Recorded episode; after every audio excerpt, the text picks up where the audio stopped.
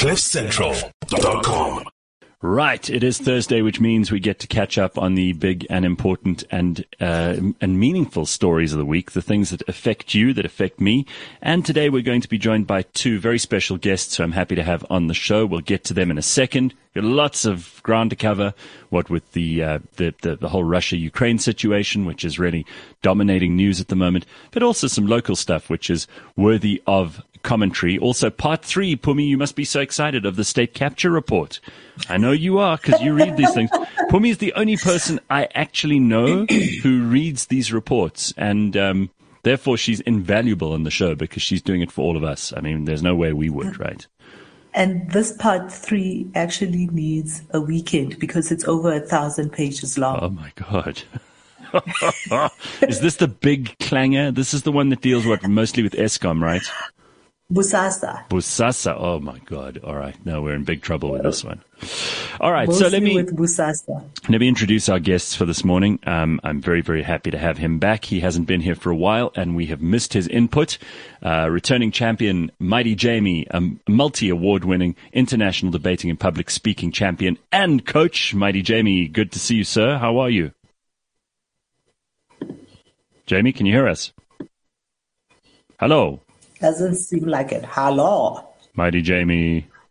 Hello, Jamie.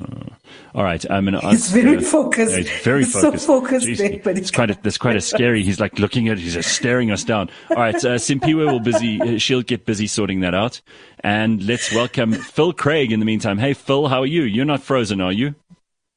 I, I hope not. I hope not. No, I'm in Wellington. We're, re- we're we're very rarely frozen in Wellington. For those that know the area. Well, I mean, you, you, you, where you were located is particularly important when we talk to you because Phil is, of course, a political and marketing strategist, columnist, political commentator, and uh, also an advocate for Cape independence. So there he is with all the Cape independence stuff in the background. It's good to have you on, Phil. Thank you. Nice to be back, Gareth, and uh, nice to meet you, Phumi. I, I'm just, I'm actually in awe of your a thousand pages over the weekend, and wonder what, what else you, you're not going to get much fun that weekend. I'm guessing. Well, you think that's impressive. Phumi also read. so. Phumi also read your article on uh, Russia and the Ukraine, so she's been reading up a storm. Good. All right, let's see if we can get. Hey, Jamie, can you hear us? Mighti Jamie, can you hear us? Hello. Hello, Jamie. Now he's typing. I think Hmm. he's typing a chat to tell us he can't hear us. Okay, let me let me just see. Okay, he You says can't hear us for some reason. Uh, He'll join us. All right, Pums, uh, let's get Simpiwe on that one. And in the meantime, let's start off with what Phil wrote about lessons from Ukraine. This is your article. Wait, So- before we start off with what Phil wrote, Phil, that's a very interesting accent you have there. Is that a Cape independent ac- independent Cape accent? no, no, it's not. It's become an independent Cape accent, but no, no. I, I, I, w- I was born in, in the UK and I came to South Africa in my uh, in my mid thirties and settled here. So, uh, so, so no, I, I, I'm British by birth. ah, There we go. understood. So Phil wrote an article, and we'll talk a little bit about Cape independence. I know that's your thing, and we'll talk about that just now. But um, you wrote this article about the Ukraine because you believe that the two topics are actually related: self-determination and imperialism. Obviously, these are words that get people fired up on both sides of the spectrum. The left are particularly concerned about colonialism and imperialism, and the right are particularly concerned with self-determination. So you're really st- crossing the, the, the political divide there with something uh, that you believe is a lesson we can all learn. So tell me what you think of what's going on in the Ukraine. And when Jamie's on, I want to talk about South Africa abstaining from the vote, the, the, the very significant vote that was made at the uh, UN this week. But before we get into any of that, give us sketch for us the background for this article.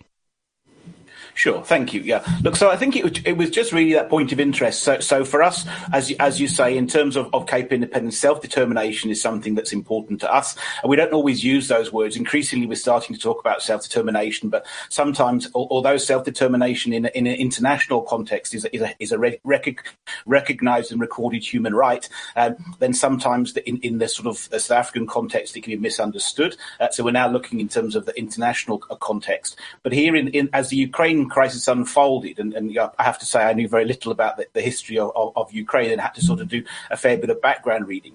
It was very it was very interesting that you fell into this. That you know certainly at face value, this was about the secession of two territories, uh, uh, Donetsk and, and Luhansk. Um, and they were pushing for self-determination and Ukraine didn't want them to have self-determination and then there was referendums that were held and the referendums almost certainly weren't free or fair but actually the, the results of those referendums were, uh, were, were then used as a justification by Russia to, to, to, to do what it and I have to state now that I think you know, Russia's conduct is deplorable and there is absolutely no excuse for it for invading a, sovereign state mm-hmm. um, so you know, let's not be misunderstood on that uh, but in terms of our context of self-determination what was interesting is that actually Ukraine hadn't really been uh, hadn't really been playing by the rules either. Mm-hmm. Um, and one of the interesting things in terms of, of the Ukraine is they've got a constitution that effectively prohibits self determination. So so in in the Ukrainian uh, constitution, uh, the referendums can only be called by the national government, and referendums everybody in the Ukraine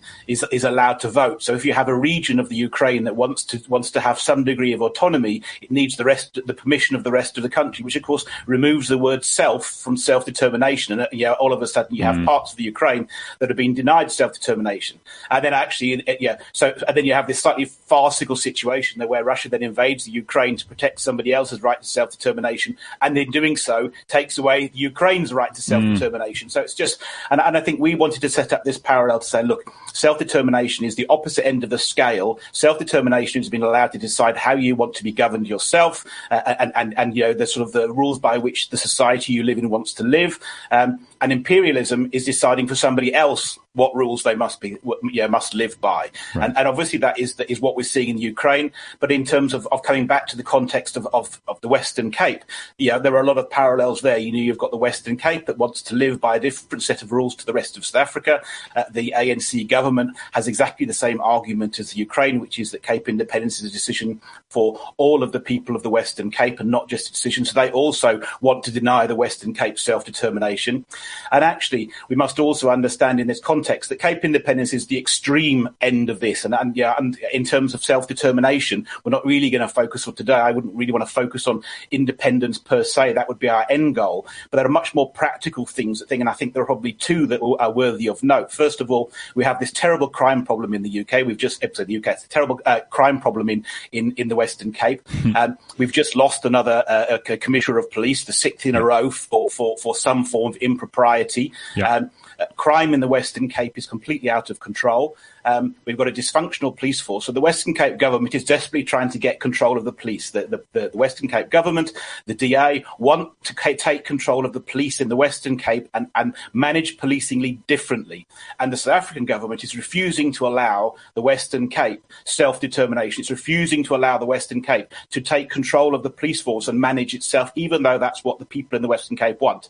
Um, and another example is race-based policy. the Western Cape does not want race-based policy policy. They want non-racialism, as in the South African Constitution. Non-racialism is a founding provision of the South African Constitution.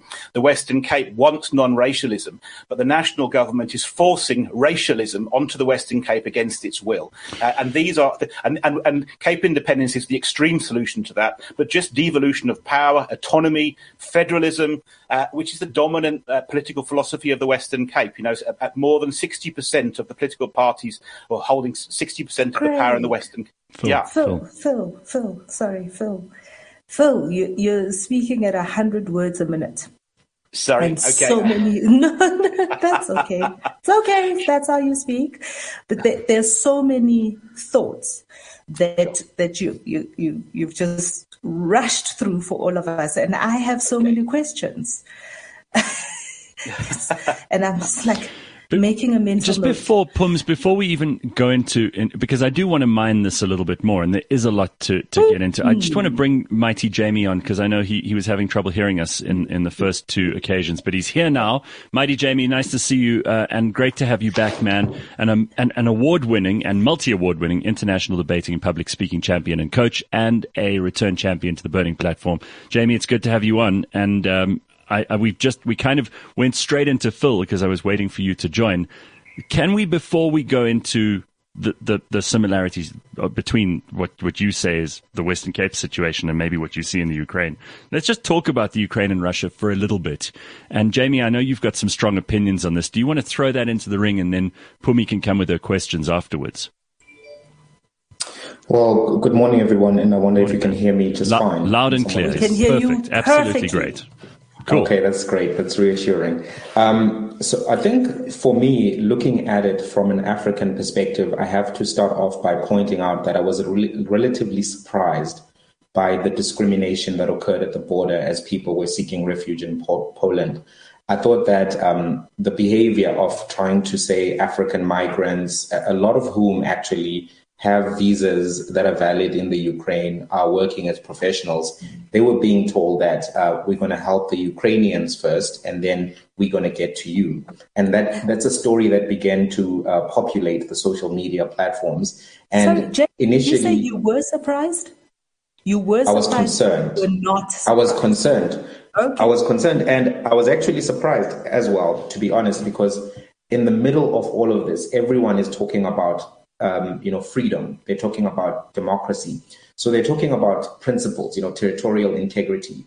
And one of the principles which we have is one of the principles of equality of human beings. You know that black people, white people, East Europeans, West Europeans, all of all of them enjoy dignity inherently, and because they enjoy dignity inherently, they are equal in the eyes of other human beings. But it seemed that as people were exiting um, or, or trying to save their lives, which is what refugees are trying to do, they have a legitimate fear of persecution, a legitimate fear of death, which is why they seek refuge. It's not necessarily about what is your nation state at the time that you're seeking refuge. There's an ongoing invasion. You think that your life is at risk. You want to save your life. And the fact that African migrants were being told, go to the back of the line, and they were freezing. And I think looking at all of that, it really um, showed me the weakness of Africa on the global stage. Um, having said that, though, this to me seems like a contestation of a geopolitical nature and a contestation for the hegemony of um, global power because Russia is making a move to re-establish its um, position as a geopolitical power. I mean, it's been doing that for a while. Um, when they assisted in Syria to prop up the Assad regime, that was a power play, one that pushed Obama out, actually. And uh, now what they're doing, and this is my analysis of it, is that um, you know, Putin has had aspirations to re-establish some version of the Russian Empire for a while. And the reason why he chose to do it in 2022 was simply because a lot of the Western leaders um, are not in positions of strength in their home states. So if you look at Joe Biden, he's facing um, uh, Very low approval called? ratings. Um, midterm, yeah, low low approval ratings one, and a blowout in the midterms. So if you're Putin, this is a good time Well, to test that. I mean, I'm glad you brought that up, Jamie, because that's such a, va- a valid point. I mean, Putin's been saying he's going to do this for the longest time, and, and unlike most politicians, he's actually done what he said. I'm not saying that he's an honourable man, but at very least, that puts him in a position. but he doesn't bluff. Yeah, he's not like everyone else in the Western world who's like ba ba ba ba ba, but you never know what to believe, right? And is there anyone in the Western world? We've got Boris bumbling around at number 10 Downing Street. We've got Joe Biden dribbling and eating porridge in his State of the Union speech. We've got Justin Trudeau uh, behaving like more of an autocrat than than some would say even Vladimir Putin has in inside his own country when it comes to protests he doesn't like or people whose opinions he doesn't approve of. Who in the Western world is strong enough to actually go to Putin and be taken seriously and and and have the kind of balls that he had to do, even though it's an awful thing, as you and Phil, I'm sure, are in agreement that he's he's gone and invaded the Ukraine. It's it's it's it's morally unconscionable what's what's happened, but at least he's done what he said he was going to do, which we can't say for any of those Western leaders, right? Is there one of them that you would respect if you were Putin? Well, I mean, the first thing I would say is that I think we just have to, um, you know, be be careful of equivocating. You know, so what Trudeau did with the with the truckers and the bank accounts and the protesters, that was definitely draconian and not in line with liberty. But it's it's it's quite far removed from you know literally invading a country and uh, Absolutely, you know, uh, no, absolutely. going to war. But but but so I mean, it's just degrees. But I, I take your point that um, it wasn't. Um, But I mean, Ju- Justin. Trudeau, is, as you say, he's facing all kinds of opposition at home. Biden's doing the same. I think post COVID, uh, Macron is having a tough time too. There isn't really anyone, and Angela Merkel's exited stage left. So who do we have Yeah. left? You know, who do we have left to, to Well- kind of well- guard? And who's who's in who's in charge at NATO? Bunch of old old men. Well, the interesting thing is that sometimes it has. The interesting thing is that sometimes when you have a situation such as this, or if you think even about like uh, what is it, Survivor, uh, a group of weak people can eliminate strong players if they bandy together. So I think Putin was correct to make an analysis that all of these leaders are weak for various reasons. Trudeau, Biden, Boris, all of them will go, and, and, and the German Chancellor, who's very new in the position and doesn't have the experience and relationships that Angela Merkel would have had. But it does look as if they've come together, you know, to try to definitely have the last kick of the dying horse of Western powers, so to speak. So they, they have been as effective as they can be in terms of trying to push back without engaging in a military confrontation. And part of that, and Putin has been thinking about this for a very long time, which is why he chose Ukraine as one of his strategic um, points of attack, is that NATO cannot necessarily have legitimate grounds to um, get involved in the fight because Ukraine is not a member state. And at the same time, you always have to be worried about the risk of escalation to a nuclear level. And he came in very forcefully, he kept the nuclear option on the table, and he has also anticipated sanctions and a variety of interventions. And with the alliance of China, he has been able to mitigate some of those risks. So while there's a lot of reporting around, you know, these banks are sanctioned, this, these individuals are sanctioned, this oligarchs um, yacht got seized, I think that Putin has actually factored in all of these risks and is moving ahead, knowing that So you don't- there's almost a realignment at this. So it's interesting uh, you, you bring that up. I'm sorry to, to hog the, the questions here. I haven't spoken to Jamie for a while. So you, you, you're saying that none of these things are necessarily going to deter him so far. Um, even though we know there's huge pressure on the Russian ruble, on the stock market, um, there are there are there are groups of people at home. I mean, St. Petersburg has been full of protesters. You don't think any of that's going to deter him? No, not necessarily. I think Putin is committed to this. Um, he, he came across as very committed when he made the public address telling everybody that they won't even get a chance to blink. I think that, uh, and when he's made addresses around, you know, activating nuclear options, he is is very serious about this. And I mean, Russia is one of the is one of the biggest chess playing countries in the world. Yeah. So I think a lot of these variables and scenarios would have been factored in already. And because China is also on his side, I think that what he offers them is a strong uh, ag- aggressor on the international stage while they can ascertain what is the risk of taking over Taiwan. But the game has definitely changed. And last year, China actually started flying um, its, its, its military aircraft into the Tai- Taiwan um, airspace. And they, they did so even though America tried to send its military uh, cruiser ships there to try to say, listen, this is a provocative act, but they did not um, stop. But in the early 90s, when China flew into the Taiwan airspace, uh, Bill Clinton sent some boats there and they de escalated. Right. But right now, China has a- accelerated its invasion of the Taiwanese uh, military airspace. All of this indicates that right now you have China, which has its eyes on, on Taiwan. You have Russia, which has its eyes on several territories which it views as being part of the Russian nation state Federation, legitimately, even though there's a debate about that.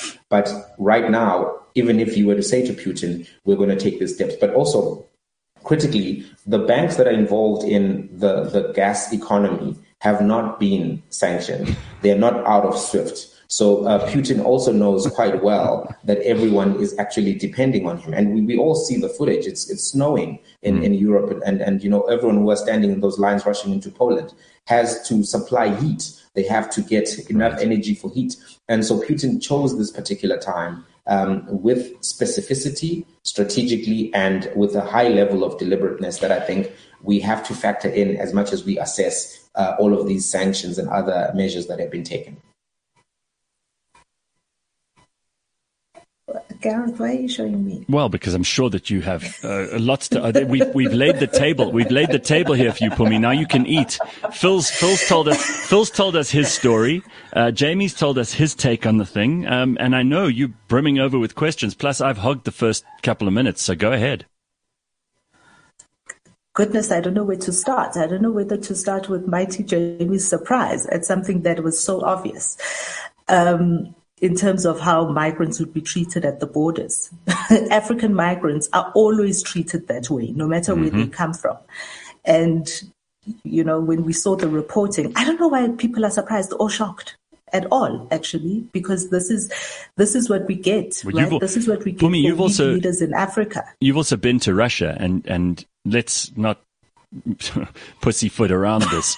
I mean, uh, Russia is not a country that uh, that knows a huge amount about black people, or or is particularly well known for being. Um, Y'all, they don't even see them. They don't see black right. people. I, I, I, told you the story when I came back from Russia, but I, I, I mean, I think it's I think it's silly to be surprised that people would be treated that way. I think it's silly to be surprised that the feedback that we would get from all sorts of media, left and right media, is, oh my goodness, all realized country in Europe.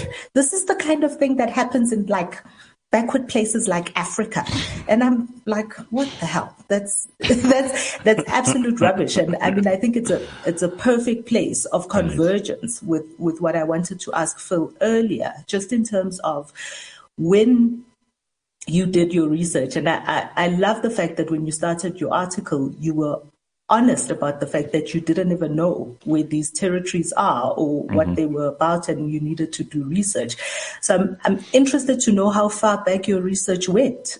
you know, when did, when did you start? Because, you know, I've spent the better part of the past 10 days doing a lot of reading, not just about that region, but just about conflicts in Europe. So I'm interested to know where you started because I think that you have a very narrow view of what, what that war is about or why it's happening.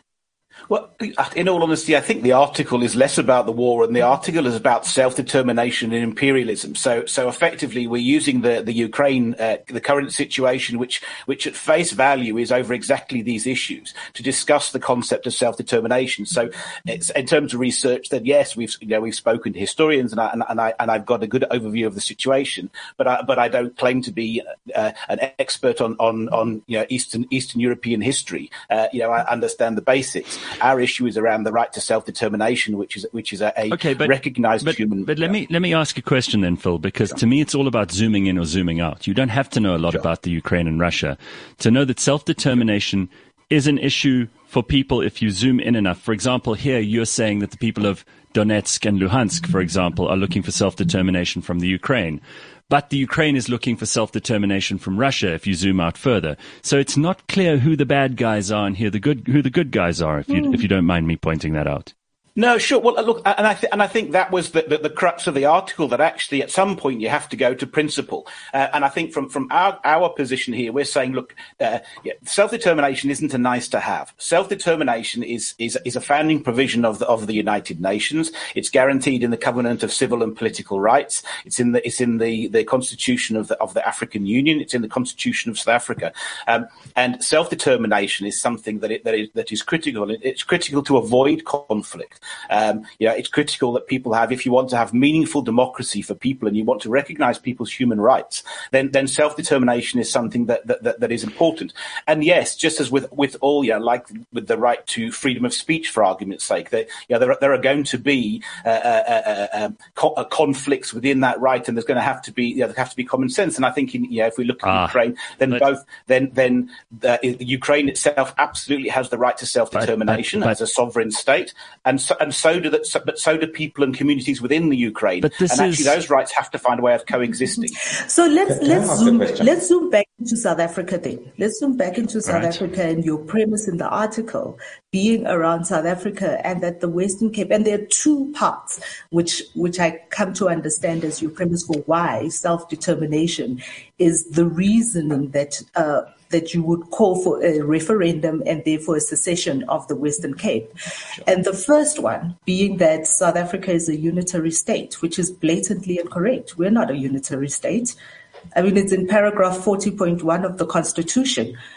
All the provinces have legislative executives and therefore are able to make decisions for their provinces. It's the reason why the Cape, the Western Cape can have the DA you know, and it's the reason why democracy works. It's in order to be able to have a responsive government, people are allowed to vote provincially, nationally, locally, right down to a municipal level. And all of those areas have got an, an, interdependence, yes, but also they have their own executive, own legislative executive that allows them to make decisions. So if I, I, I, I mean, that is a flawed premise to begin with. Well, no, I disagree with you uh, that South Africa is. What is do you disagree with? That the, the Constitution Afri- says we have an, a, legis- a provincial legislative executive. Is that what you disagree with? No, no, I don't disagree. South okay. Africa is, is, is what's called a quasi-federal state. It has the appearance by of federalism. whom? but, but well, in terms of the definition, if you look at the the, the, the, the definition of a quasi-federal state, because whilst we have got provincial leg- legislatures, uh, they have very very limited powers. So the people of the Western Cape. So let me let's take the Western Cape first of all and say the majority of Western Cape voters. Since 1994, so for three decades, the majority of Western Cape voters have never been governed at a national level by the party they vote for. That actually are are uh, and they live under ide- ideologies and policies which they object to, but they have no way of ever uh, being governed in the way that they want to be governed. The Western Cape has the, the national policies. That is an oversimplification. That is an oversimplification. It's not. It's a fact. fact. It's a, it's a, it's not a, it's not an oversimplification. It's an absolute fact. If you go and look at the IEC data, you will see that the majority of people in the Western Cape have never been governed by the, gov- the government they elected, uh, they, they, voted for, uh, and they and they re- realistically have no prospect ever. And actually, you've got a I situation now. I need you to give me numbers of what the majority. So the the no, DA but, but can I just, for the past uh, two voting seasons has been in, in power in the sure. in the Western Cape, right? so I need numbers. I need. I, I I I don't want us to talk kind of like. But the ANC vote, the ANC vote peaked at forty four percent in, in the Western Cape. So there you go. So, so they've never had a majority in the Western Cape, even though they've been the national government for 30 years. In the, in the last elections last year, the ANC got 20.4% of the vote. Uh, and actually, in, in the in the uh, last uh, national elections, they got 28.6% of the vote. But the ANC is is dictating policy to the Western Cape, and the and the provincial government you're talking about is actually fighting for control of the police, and the national government is saying no. They want to get rid of race-based policy. The national government is saying no. They want control of transport. The national government is saying no. The people, yeah, we in the Ukrainian crisis, you know, the, the Western Cape government lit up its national assembly in yellow and blue in support for the Ukraine, uh, whilst and the they were allowed to do that. Whilst, and they were allowed the to do that. Nobody came and shut them down from doing that. They were no, allowed to do that. Okay, but it's so not just hold on. So hold on. Can can I ask you a question? So each province, each yeah. province, and this is this is what interrelated is about, right? Is each province has a mirror. We have a three tier system in this country, and each province has a mirror of what the national government is like. So there is an MEC for safety in the Western Cape, right? And that person is responsible for the budget of safety in the Western Cape. That person is a DA appointee. So what is it that they need permission from the national government to do with their budget? Okay. Well, I think let, let, that's why I'm saying to you that I think the premise of your argument, the premise of your argument is based on the fact that you believe South Africa to be some kind of quasi-federal state, whereas the government, as what it is, what it is based on our constitution, is not that. Okay, I, I disagree uh, wholeheartedly. Guys, can I can, can, I just bring? Okay, let me bring Jamie in because he's got a couple of questions, and I, I, also don't want us to get stuck in the idea of um, of, of devolution of power, and, and because I, I know Phil, this is your thing, and and I, I will give you another chance to you know to explain your position and kind of have the argument about Cape independence. But there are other things that people are talking about right now which seem to supersede this uh, otherwise luxury uh, discussion um, in a in a time of necessity. Jamie, you had a question and, and I'm happy to bring you in on this, uh, and then we can move on. Yeah, so just two things actually. Number one is that when we think about the context of anybody seeking self determination, we also have to be aware of the history. And that history is relevant to assessing whether or not those claims are legitimate. So this is just to engage Phil's article a little bit because number one, the people who are Russian speaking in the Donbas region were put there basically by Russia in two different periods. Under Catherine the Great, yeah, yeah, um, they, they there was a yeah, period exactly. of yeah. there was a period of exclusion of um, you know um, Ukrainian uh, ethnic Ukrainians and the inclusion of um, Russians into that territory for the purposes of uh, pushing ahead the Russian colonial agenda. And then, secondly, there was a, a, genocide which occurred called the Holodomor, if I'm pronouncing it correctly, where millions of ethnic Ukrainians were, were, were basically died, and that population of Russians came into the territory. So the Donbas region actually has a troubling history in that the people who are there now um, wanting to uh, separate and rejoin Russia are actually um, there as a result of a very, very, uh, I think, illegitimate set of actions. One, a genocide, and two, uh, forced expulsion under Catherine the Great uh, in, in, in the 19th century. So that begs the question that if they seek to have, um, you know, an independent state from the state of Ukraine. Are those claims necessarily legitimate? Is the historic claim that Ukraine has on that territory extinguished by the actions which were taken by Catherine the Great and Stalin and several other um, Russian emperors over the course of history? But going uh, going to the second level, I'm just curious, and this is the question that I wanted to ask. I've heard a lot about, you know, um, racialist policies coming from a national level, which the Western Cape doesn't necessarily want to implement. I'm curious what those are, and I'm curious what specifically about policing does the Western Cape government want to do that is different because the issues of policing are interrelated. Number one, we all know that they, there's a lot of gang violence in the in the Western Cape. Western Cape is one of the murder capitals of um, South Africa, actually, in the Cape Flats and, and, and in several townships. So, what do they want to do that is different? And number two is they are socio-economic drivers of crime. When you have low levels of education, when you have low levels of welfare support, things which the Democratic Alliance can do now, when you look at the metric results, the Democratic Alliance uh, West, led Western Cape doesn't actually do much better than um, the ANC led um, provinces in terms of education. In fact, uh, the Gauteng results had more um, bachelor's passes over the last five or six years than the Western uh, Cape. So I'm Jamie, curious around the socio-economic stuff. Yeah, I, I, what are they going to do differently when they're independent? I, I, don't want us to get lost in the reeds here, so I'm going to give Phil a chance. I know, I know. I'm just, uh, yeah, yeah, yeah, yeah. And and I understand also that this stuff does need context. And you know, just before you answer, Phil, because there's quite a lot that Jamie's asked you here. Um, with self-determination, like I said, it's a question of zooming in or out, depending on, you know, what you, what you want to look at as independence. Because what if, you know, a municipality in the, in the Western Cape decides it wants to declare itself a sovereign state? How seriously must we take that? And, and then the same goes for history. You know, if we're starting to look at Catherine the Great, and we do need to have context for these things, that's 1780.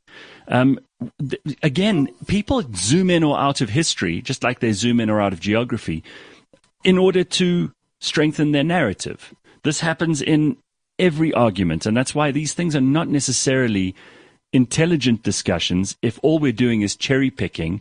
You might be for the Cape independence movement. Jamie might be for an argument against whether or not Luhansk and Donetsk are really Russian speaking areas.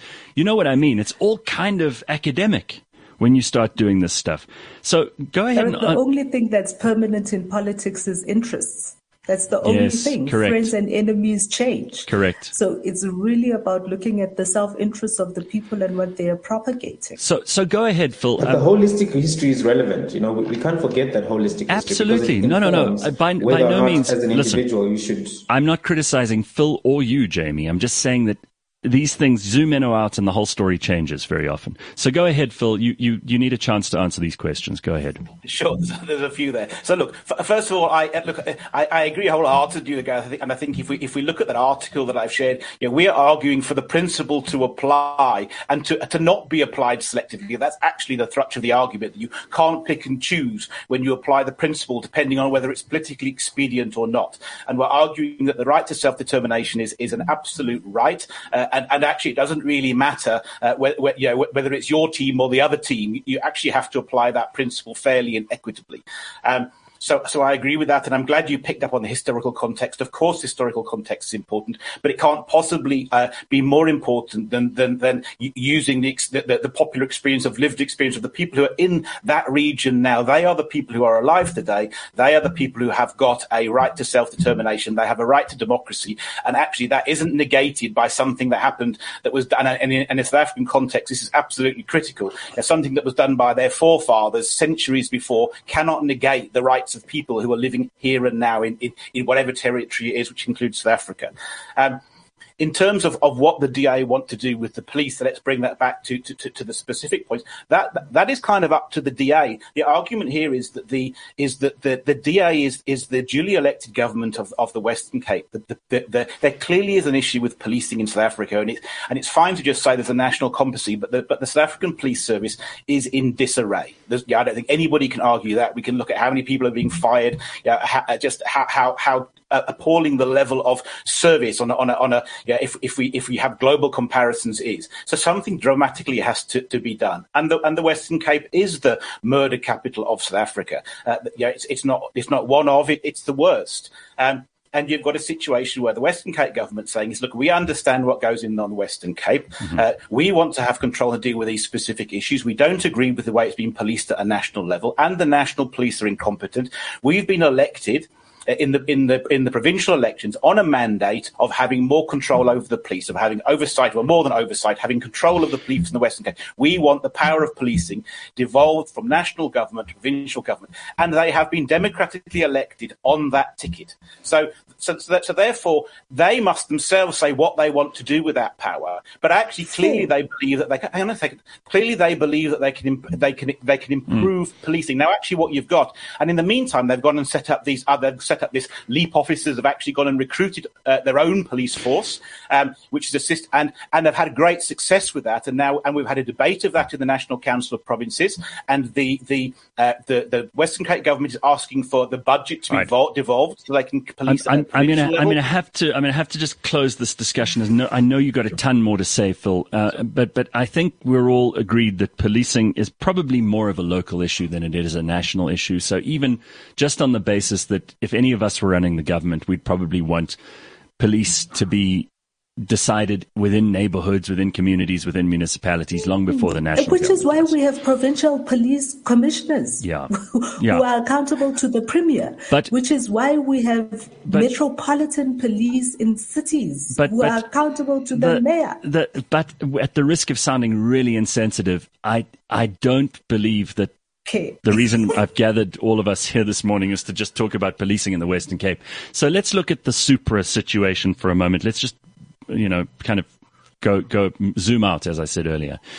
South Africa didn't vote at the UN in this this move against Russia. What do you all feel about that? Do you do you feel that oh well that's what we expected from South Africa? Is it clear that Russia is the bad guy here and that we should have voted with the other countries. There's an interesting point made by Kanthan Pillay, who's often on the show with us, about. I the, just saw the, that. Did you see it, Phumi? The populations of the world. He reckons if it was a show, a show of hands in terms of the population of the world, 43% would have voted against Russia because most of those countries that voted in abstention or against are actually the most pop- or didn't show up or didn't show up were the most populous countries. Um, so there are lots of things to discuss here. Jamie, do you see a clear good, bad situation? Do you think South Africa acted appropriately? Well, I think that it, this vote exposed the tension that was already um, at, at below the surface. Because if you recall, the Department of International Relations came out very strongly saying that, listen, uh, the sovereignty and territorial borders should be respected. And then Sunday Times started reporting that Cyril wasn't very happy with that. And then um, we had the Minister of Defense attending a Russian event uh, celebrating a historic moment, uh, some soldier ceremony. And then um, just after that, the ANC released a statement seeming to be leaning towards the Russia side in as much as it was trying to de escalate the Naledi Pandor uh, appro- approved mm. statement. So I think South Africa is part of BRICS. There's, there's Russian money that has been taken by South Africa. Uh, and the relationship that the ANC has with Russia is a historic one and one that um, is the ANC does pay a lot of heed to its historic alliances around the world, people who supported the apartheid struggle and all of those things. So it's not a simple thing to say to the ANC led government that uh, votes uh, in favor of Ukraine because currently the Western Bloc um, is, is pursuing that agenda. And as much as uh, Mr. Ramaphosa was, you know, with the G7 and you know very um, you know cordial and and and you know affectionate with them in the pictures last year, there's still a lot um, of historic attachment uh, to places like Russia, strategic attachment. Being a member of BRICS is, is not a, a trivial uh, thing. So that vote, I think, was very inevitable. And it actually shows that the geopolitical considerations in terms of um, which is the hegemonic state and um, what is the power balance on the global stage is very much in flux. And countries like South Africa being able to resist um, you know, the pressure from the West actually just does show that China and Russia have created a rift in the geopolitical balance of forces. So as much as you had these 140 something countries, you know, uh, taking the, the line, the abstentions were very significant and um, the no's also was significant, of course. So I think we are in a moment now where the West will have to go back to the drawing board and really think about the dynamics of, of, of their influence on the global stage. And I think another thing is that some of the African states may have voted, um, you know, um, against Russian uh, aggression, but they are very much under the control and influence of China. So if you were to extrapolate extrapolate that a little bit further, you would actually see that not only uh, in, in, in population terms um, was it a refutation of um, the Western control, but also some of those votes below the surface were just they were yes votes, but they were they were effectively abstentions if you pay attention to um, the dynamics. Well, um, Phil, do you do you feel that South Africa voted appropriately by abstaining, or is this another kind of moral cowardice? No, I think it's. I think moral cowardice is exactly what it is. I think it was. A, it's a question of, of putting your your national political interests uh, above an important principle. Um, so no, I'm disappointed, but uh, but not entirely surprised. I think South Africa, on the principle that one country has invaded another, uh, uh should, should, should have stood against that. Um, and uh, you know, and, and the, the, look, I accept there are issues. I don't think any issue is is, is entirely black and white or right mm-hmm. or wrong. Um, and I, and I, and I think there's far more nuances than just good guy, bad guy uh, but but clearly in a situation where, where one country has has uh, yeah, invaded another and attacked its to- its, its uh, territorial sovereignty, uh, that should have been condemned. Pums, what do you think? Because you and I were having a conversation about this in the first hour of the show, and it seems to me like I think South, South Africa's stuck. Yeah, we, we, we, I think South Africa's stuck between between the West and the East, right? And it's it's kind of like they are not sure where their best interest lies. So it's easier to just kind of be in the middle and and say um, I'm not going to say anything on this one because South Africa historically has had Russian support, has had a lot of support from the East, and today it has a lot of support from China and part of BRIC. So they don't know if they must all out say we're for Russia, Russia is right in what they're doing, because when the Eastern Bloc fell, in 1990.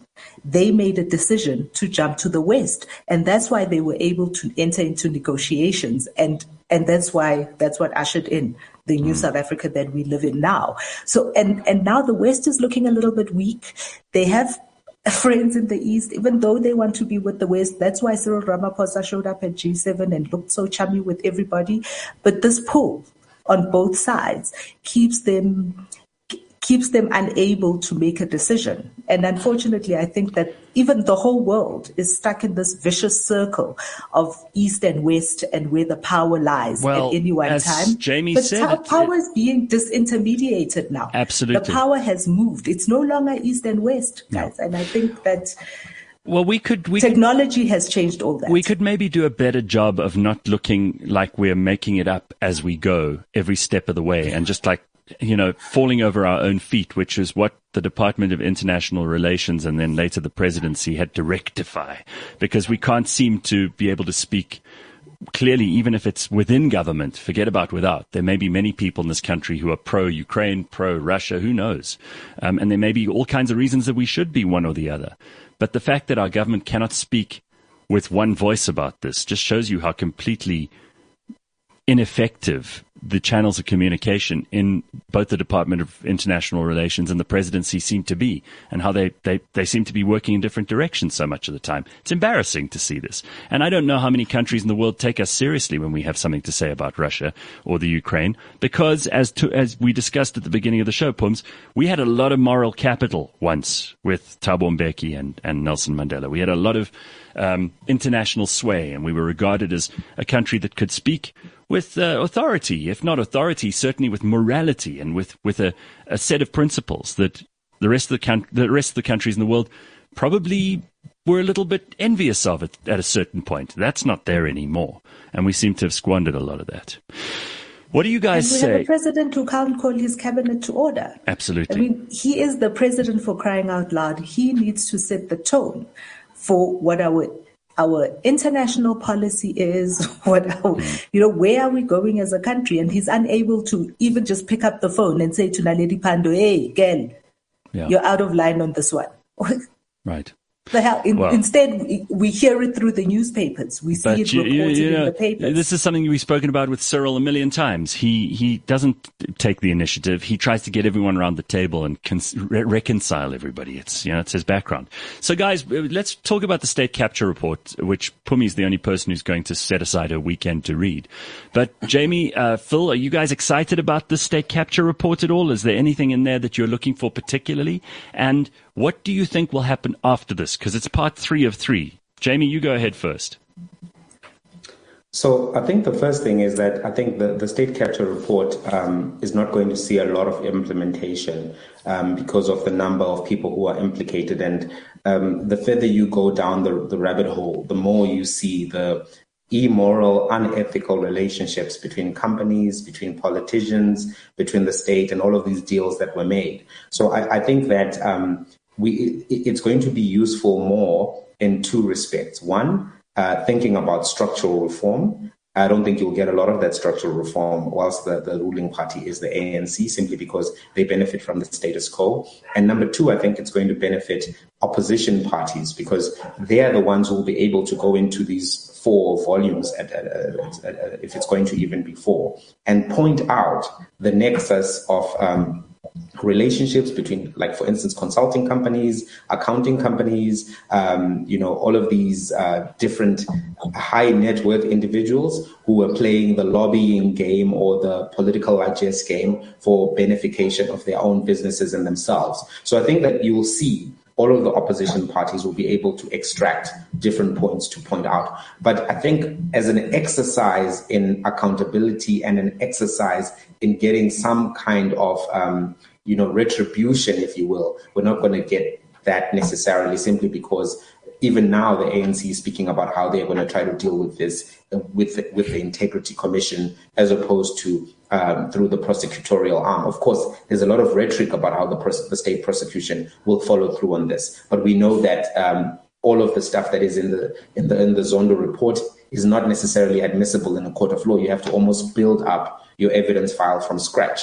And that's going to be part of the problem. So I think as an exercise, um, a lot of people are going to feel that the one plus billion that was spent was not necessarily well spent because you do implicate Zuma, but he's on the outside um, of the political space. He's basically now, you know, in retirement, and all of the people who are he's active a medical players. Parole. He's a medical parole, but also like he's, he's, he's like I don't think he's going to be a major player in politics for the next 10, 15 years. But all of the young people who are major players currently on the chessboard or on the soccer pitch or on the rugby pitch, if you will, those people are not going to be uh, facing any prosecutorial outcomes as a result of them admitting that they took loans from certain entities, that they took money from Bosasa or whatever the case may be. So if everyone who's on the board can still play the game uh, unfettered, um, I think that you have to question whether or not it was worth the bang for buck. But I do think that opposition leaders will be able to build a case around how the ANC holistically has been implicated, how cadre deployment is a problematic policy. Whether or not they've already proven that case and this doesn't necessarily help them is a different debate. But I think it maybe gives mm. more ammunition to say, we um, already told you that these things don't work. Phil, what do you what do you think? Are you are you excited about this uh, third part of the state capture report? Did you even bother with the first two? And and what do you think we what do you think we will learn out of this? I mean, the, the, a lot of the stuff we've seen in action as we've actually watched the stuff unfold in front of Judge Zondo. But um, do you agree with Jamie? There won't be any real action from this. I, sadly, I do. I, look, I think I think what we've got here is I think the state capture report is an absolute damning indictment uh, on the on the ANC and and the government of South Africa, which has been the ANC since since 1994. And I think what this report has done is is is it's kind of put some flesh on the bones and exposed the, exposed the truth but it's a truth that we've all known. It's, every one of us understands that the ANC is corrupt to its very core, uh, and actually our system is, as a function of that, is is, is broken. Um, and actually, but what's happened is in in the in the whilst state capture's been going on, then people have still had to decide which side of the fence do they do they fall on. And actually, some people doesn't really matter what evidence they're going to be presented with are going to are going to end up still backing the ANC. And we saw even at the end of the state capture commission in the local government elections that the ANC may have got a, a bit of a bloody nose in certain places, but it was still by far the largest party with more than double the votes of its its nearest rival. Uh, and, and that is not just a damning indictment on, on, on uh, the ANC government, it's a damning indictment on the South African electorate. Um, and I don't mm. think anything is going to change. We're not going to see mass prosecutions. We're just going to see business a, as usual. Uh, we are starting to see uh, you know, a restructuring of, of South African politics, and that's a different discussion. And this will probably accelerate that. Uh, but we aren't going to see people in, in, in orange jumpsuits. Uh, we aren't no. going to see the ANC fundamentally change Sadly. course. we are going to see the start of this realignment of South African politics. Uh, but uh, but every, everybody's known what's been in the State Capture Commission for for years. They just some of them want to deny it. I think that what we are going to see is we're going to see a rise of private prosecutions. And besides the fact that we have a Sakadicha, we have an AfriForum that goes after certain things, we're going to see a rise in private prosecutions. Mm-hmm. Uh, Busi or uh, Busi Mavuso of Business Unity South Africa has been on a very big roadshow. I mean, I think they also had a she also had a meeting with Shamila Batohi, just in terms of what the private sector can do to support and help uh, see some prosecutions come to light after mm-hmm. the state capture report. Uh, I, there was a report two weeks ago, actually, about the fact that over the past five years, including the state capture commission, government has spent something like 1.5 billion rands on legal fees so there's still going to be lots and lots of very rich lawyers. If you are in the legal fraternity, there is a boom happening currently and it is going to continue for a long time. That's why they have all those that's why they have all those brand new buildings in Sandton, right, Phumi? Absolutely, absolutely. yeah. And I think what what what the State Capture Commission reports also give to the South African the gift that the report is for South African politics is for a clever strategist in any one of these opposition parties. It, it allows you to shoot fish in a barrel, essentially, because you're able to pick strategic spaces that you would like to make an impact in, recruit people, which is what Action SA has been doing specifically for those areas. And you can, I mean, we can learn a lesson from Putin. I told you guys last week that when Putin first came into, as he was rising up the ranks, before he even started his own political power party, he, he fired 2,000 people and hired a whole lot of his own uh, sympathizers, a whole lot of people who have mm-hmm. the same mindset as him. There's an opportunity I think, for opposition parties to be strategic about the way that they tackle what's coming in the next election.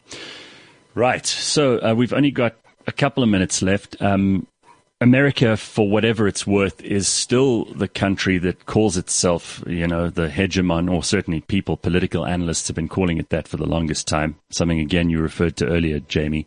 And their president uh, was was making a State of the Union speech uh, just a couple of couple of hours ago, a couple of days ago, yesterday. Um, and there seems to be no discussion around this at all. Of course, for him, uh, and he is going through a very, very difficult time. He's only been in office for a year, and I cannot imagine that even the, the most sympathetic Democrat in the United States is able to find enough things for him to boast about in his first State of the Union. And he was meant to be the antidote to the craziness of the Trump era. Um, th- there's a damp squib, and its name is Joe Biden. But luckily for him, along has come a very convenient war, which can be used to distract people. How cynical am I to expect that Joe Biden's State of the Union speech would have been anything but Russia and the Ukraine when there's so little to boast about domestically? Or am I being unfair? Anyone can go in on this one. Who wants to go first? Well, I don't think the war is going to help him much in terms of the midterms. I think a lot of people view his response to not have been maybe as robust as other leaders um, mm. that have uh, held the seat before. So I think he's still going to get a tough, uh, what is it called, the shellacking um, in, in the midterms. And I think that the inflation and the fuel prices are still going to um, be uh, the economic factors that increase the resentment towards him and push down on his popularity. And I think the party, the Democratic Party, is going to suffer some tough, uh, you know, midterm results. And and I really think that as much as you know, Biden, he did, you know, make uh, these references to standing with the people of Ukraine and all of that. I really think that this is not going to be a war that can salvage um, his presidency. I think he's di- disappointed a lot of core constituents. If you recall, um, black voters were critical in getting him into the presidency, but he's not been able to effect any legislation in their favor. But, you know, right now the anti-Asian hate bill has been passed. And that's something that um, African Americans look at as okay, we were your priority constituency. You know, Clyburn uh, was critical to mm-hmm. getting you in and pushing away uh, the Sanders vote but we have gotten nothing to show right. for that. And maybe a Supreme Court appointment is a symbolic appointment and an overture that I'm trying, but I don't know that it's uh, enough of an effort at a street level where African Americans can say, yeah, you've done something for us. Hmm. That's an interesting take. Uh, Phil, do you have anything to say about Joe Biden? No, look, I, am not a big follower of, of, of American politics, if, if, I'm honest. But I, but I perceive Joe Biden as the anybody but Trump candidate, mm-hmm. um, and uh, you know, he was always going to be holding the seat warm for whoever comes next. Uh, but I mean, he, he clearly is, is, not a strong president, and uh, uh you know, yeah, I, I, yeah. I, I, I, don't think he's got a, a, bright future ahead of him. Let's put it that way. I don't, I don't think he even knows where he is most of the time. Phumi, any anything from you on this? you know, I, I mean, he did call the people of Ukraine. He he did call the people of Ukraine the people of Iran. Unironically.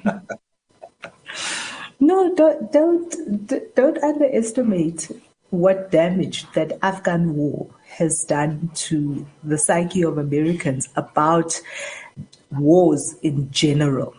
Right? So I think the American people currently have no appetite for any war. And unfortunately, a big war is what their economy and most of Europe's economy needs. You know, that's, they need a war because that, that war machine is such a big money spinner on many fronts you know, and, and has a long tail in terms of the people that it benefits.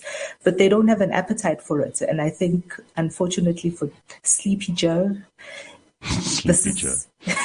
uh, and you, he, he, this is not going to this this is not going to bode well for him. You, you mentioned you mentioned the long tail, but that tail sometimes wags the dog, and that was a brilliant movie that I think opened a lot of people's eyes to just how cynical that whole industrial military complex in America is, and how politicians no. use it to their advantage.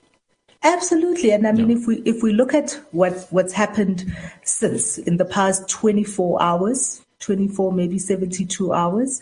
There is even before the, the, the vote, you know, mm-hmm. the UN has made a decision to send troops and weapons into the Ukraine. Yeah. Britain is sending uh, military and arms. Obviously, they're sending the arms not as a gift or donation. They're sending those arms at a cost, sure. and they've agreed to loans. For the Ukrainians are going to find out exactly how expensive it is to engage in war, but even more expensive to have friends like Britain and America, uh-huh. because those loans loans have interest. Yeah. Loans have interest. This is what the British learned. Uh, this is Churchill, well documented, what Churchill learned after World War II, what the cost of America's help in the war was. Yeah. lots of loans. Right. So- well, we are we are living undoubtedly through um, through some turbulent history here, and and you can't say that the last few years have been boring. I mean, maybe one day we'll all have stories to tell our grandchildren, and if we live long enough, our great grandchildren. But when people look back on these three years with Corona, with this current situation in Russia and the Ukraine, with the madness of American politics, and even here in South Africa, I think they'll have plenty to talk about. Uh, it's always good to have you on, Jamie, and great to see you again. Thank you for your contribution this morning. And Phil, it's always good to see you too. I will give you the opportunity to talk more about Cape Independence because I think there are probably a lot of people who want to hear more about that. And the meantime, thanks for your bit today. Pums, we'll see you next week. Cheers, everybody. Bye bye. Cheers, Gareth. Cheers. Bye. Bye. CliffCentral.com